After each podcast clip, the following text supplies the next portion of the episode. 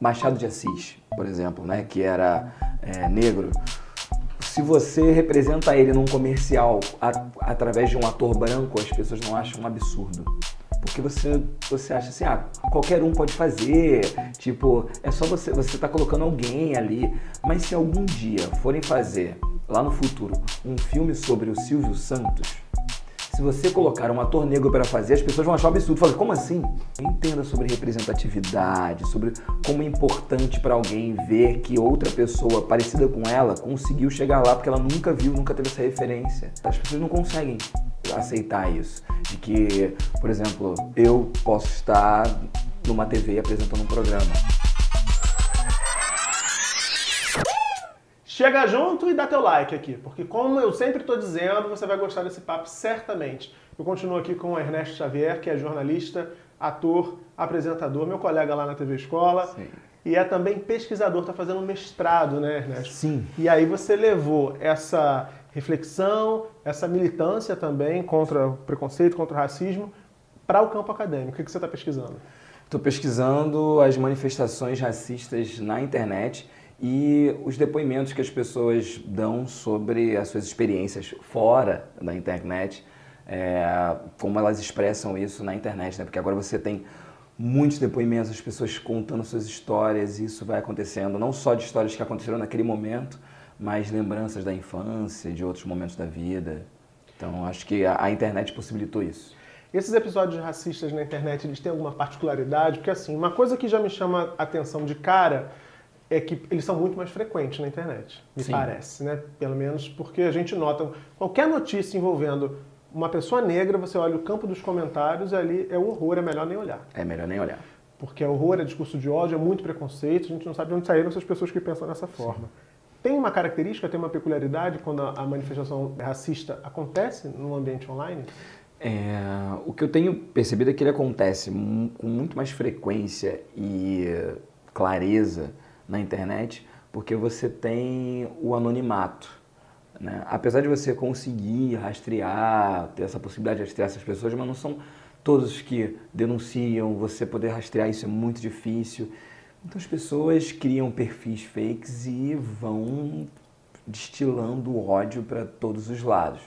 Então, as, é, é, da mesma forma com que as pessoas se sentem mais à vontade para falar de, das experiências racistas delas na internet, as outras pessoas também têm para poder é, não só criticar, porque a crítica, ok, né, se ela for saudável, mas para odiar, para ser criminoso, né? Porque é um crime. E para diminuir a outra pessoa. Né? Exatamente, né? para humilhar. Quando você fala da identidade, né? Você está negando uma identidade, está negando uma luta que é identitária, você está aniquilando aquela pessoa. Na Exatamente, porque é, as pessoas elas não, não suportam pensar que é, o outro, e se esse outro for negro, que ele possa ser igual.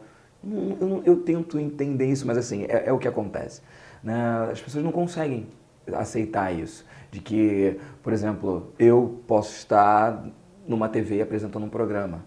Isso para elas é horrível. Então, outro dia eu fui lá, postei, porque um garoto chegou no Instagram e postou assim: Poxa, é, muito obrigado porque você é, é, um cara que chegou num, num lugar e é, para mim é muito importante saber que alguém negro chegou a esse lugar. Aí veio uma menina que é até de certa forma conhecida na, na internet, ela tem bastante seguidor no Instagram, ela chegou e falou assim: para mim eu só estava vendo mais um trabalhador que alcançou sucesso e não uma pessoa negra, não sei o que. Eu acho que vocês querem igualdade, ficam de mimimi, não sei o que. Eu falei assim Filha, entenda sobre representatividade, sobre como é importante para alguém ver que outra pessoa parecida com ela conseguiu chegar lá porque ela nunca viu, nunca teve essa referência. É.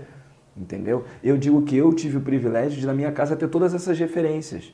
Né? E eles passaram dobrado para chegar lá. Se você não viu a primeira parte do vídeo, o Ernesto é neto da Chica Xavier e do, do Kelé, Clementino, Clementino Kelé, dois grandes atores, né, muitos trabalhos, carreiras inteiras, e não só aquilo que a gente viu no cinema, na televisão, nos palcos, também uma atuação muito forte nos bastidores, exatamente por isso, em favor da liberdade, da, em favor da representatividade, Exato. de que mais e mais atores negros pudessem ocupar esses espaços. Então eu, eu entendia já desde criança que eu podia. Eu convivi não só com os meus avós, né?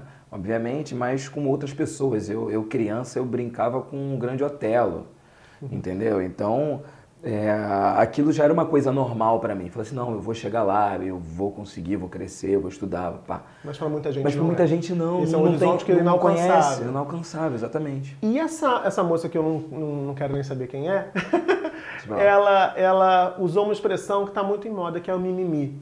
Sempre que eu tenho um convidado como você que está discutindo uma questão como essa, uh, eu gosto de desconstruir essa ideia do mimimi. Uh, de onde é que vem, uh, na, sua, na sua percepção, essa, essa, esse conceito tão absurdo né, de, de encaixotar tudo, qualquer reivindicação em favor da igualdade de direitos, não é de privilégios. De vários tipos de. Como mimimi para poder desacreditar isso e desmerecer essa luta. É porque no Brasil é muito difícil você conseguir admitir os seus privilégios. Né? Assim como os privilégios de nós homens em relação às mulheres, o privilégio das pessoas brancas em relação a pessoas negras, o privilégio de um homem branco em relação a mulheres e negros, enfim. É, então, para as pessoas, elas sempre tiveram um patamar em que não foram impedidas de nada, nunca foram desrespeitadas por nada. Então, qualquer coisa que aconteça com outras pessoas, elas só olham a partir da própria perspectiva. Então, tipo, como é que alguém se ofende com isso? Tipo, eu nunca me ofendi com nada do que eu passei, mas só que essas pessoas elas nunca passaram por nada por nada nesse nível, né? Uhum. Então, para elas, qualquer reclamação é mimimi, qualquer coisa, porque elas não passaram por aquilo diariamente. Elas nunca tiveram, nunca foram ofendidas diariamente, nunca foram diminuídas é, é, assim a, a, todo momento. É, sempre olharam para a televisão e viam pessoas parecidas com elas, então elas não se sentiam excluídas em nada. Nunca tiveram esse sentimento. E às vezes também, além disso, também tem aquelas pessoas que acabam naturalizando esse estado de coisas e acham assim, ah, é assim mesmo, é, é normal que eu ligue a televisão e veja só mulheres loiras, porque elas talvez sejam de fato mais bonitas. As pessoas acabam introjetando um pensamento que é, que é uma quase de supremacia racial e acham que é natural que seja aquilo ali mesmo, porque é assim mesmo que o mundo funciona. Né? É, não, porque o que acontece é quando você racializa, isso aí, enfim, espero não, não, não ficar muito acadêmico assim na questão, mas é, você só racializa o negro. O branco nunca se racializa. Então, qual é a consequência disso? É, quando você vê um Machado de Assis, por exemplo, né, que era é, negro, se você representa ele num comercial a, através de um ator branco, as pessoas não acham um absurdo. Porque você, você acha assim, ah, qualquer um pode fazer, tipo, é só você, você tá colocando alguém ali. Mas se algum dia forem fazer, lá no futuro, um filme sobre o Silvio Santos, se você colocar um ator negro para fazer, as pessoas vão achar um absurdo. Falam, como assim? Entendeu? Então, é, você é, é, é, pode parecer absurdo, mas é, um, é um, um exemplo muito simples, assim, de que é, é muito fácil eu colocar alguém branco para fazer alguém negro, mas nunca pode acontecer o contrário. Por isso que as pessoas criticam, as pessoas do movimento negro criticam muito a história da blackface, que é exatamente isso. É você colocar um ator branco para se pintar como negro para representar um personagem negro, né? Exatamente. É, é o que você está dizendo. Porque né? era, era, a forma que, que, que, se criou lá nos Estados Unidos, né? Isso começou lá, de você é, fazer é, chacota, de você diminuir e de ressaltar aquilo que eles colocavam como características grotescas. Então você coloca isso. E você tinha filmes como O Cabana do Pai Tomás, e aqui no Brasil foi feito da mesma forma, que era um ator branco, feito é, ator branco fazendo um personagem negro, porque diziam que não tinham atores negros qualificados para fazer. É, ainda hoje a gente ouve falar disso, não né? é? Ainda hoje a gente ouve falar agora. disso. Eu não vou escapar dessa discussão. A gente está com uma novela que está falando de uma questão uh, que está vivendo uma, uma polêmica muito grande étnico-racial, a novela no horário mais nobre da televisão brasileira, porque ali faltam atores negros e é uma região que é simplesmente a cidade com o maior percentual de população negra no Brasil, que é Salvador. 85% da população. Você acha que a gente ainda precisa caminhar muito quando a gente fala de representatividade, Ernesto? Muito. Porque lá a galera que diz assim, é tudo mimimi, diz assim, ah, mas agora vão querer cota em novela também, vão querer, enfim. É, porque é necessário necessário, porque já que a novela no Brasil ela tem tanta importância e ela consegue é, mudar tantas questões, você fala da, da de questões é, sociais, raciais, é, de gênero, enfim. Então por que não partir dele? Se não partir da terceira maior emissora do mundo, vai partir de quem? Para você mudar as coisas, mudar a visão. Então a gente precisa debater isso mesmo, precisa colocar as coisas como elas são, entendeu? Porque não é possível que numa Bahia, seja lá em qualquer cidade da, da Bahia, você vá ter mais pessoas brancas do que pessoas negras. Isso é um absurdo. E dar desculpa que não existem atores para fazer isso é mais absurdo ainda. Basta olhar as agências, os, as escolas de teatro, você vai encontrar esses atores. Vai lá, que vocês vão achar. Olha, o papo é um papo maravilhoso, dá vontade de ficar aqui batendo esse papo. Mas eu vou reforçar o convite para vocês aí que vocês procurem o livro Sentir na Pele muitos relatos interessantíssimos, muito cruéis, dolorosos, mas acho que a gente precisa ler para se conscientizar sobre tudo isso. Curtam a página também lá, Sentindo a Pele no Facebook. Tem uma galera lá também já. Mas curtam, acho que vale a pena. Querido, boa sorte. Que boa honra. sorte no mestrado. Imagina, honra minha. Boa sorte também com mais. Vai ter mais livro?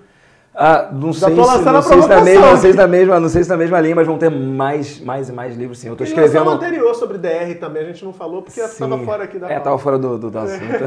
Enfim, boa sorte nessa carreira e volte aqui para contar as novidades pra gente sempre. Com certeza. E você também, volte aqui semana que vem, mas antes de ir para voltar, se inscreva no canal, acione o sininho e, claro, deixe seu like aqui embaixo no vídeo. Tenho certeza que você gostou desse papo. Vale super a pena. Semana que vem, terça-feira, sete da noite, estou aqui de volta com mais uma entrevista no Chega Junto. Beijão e até a próxima.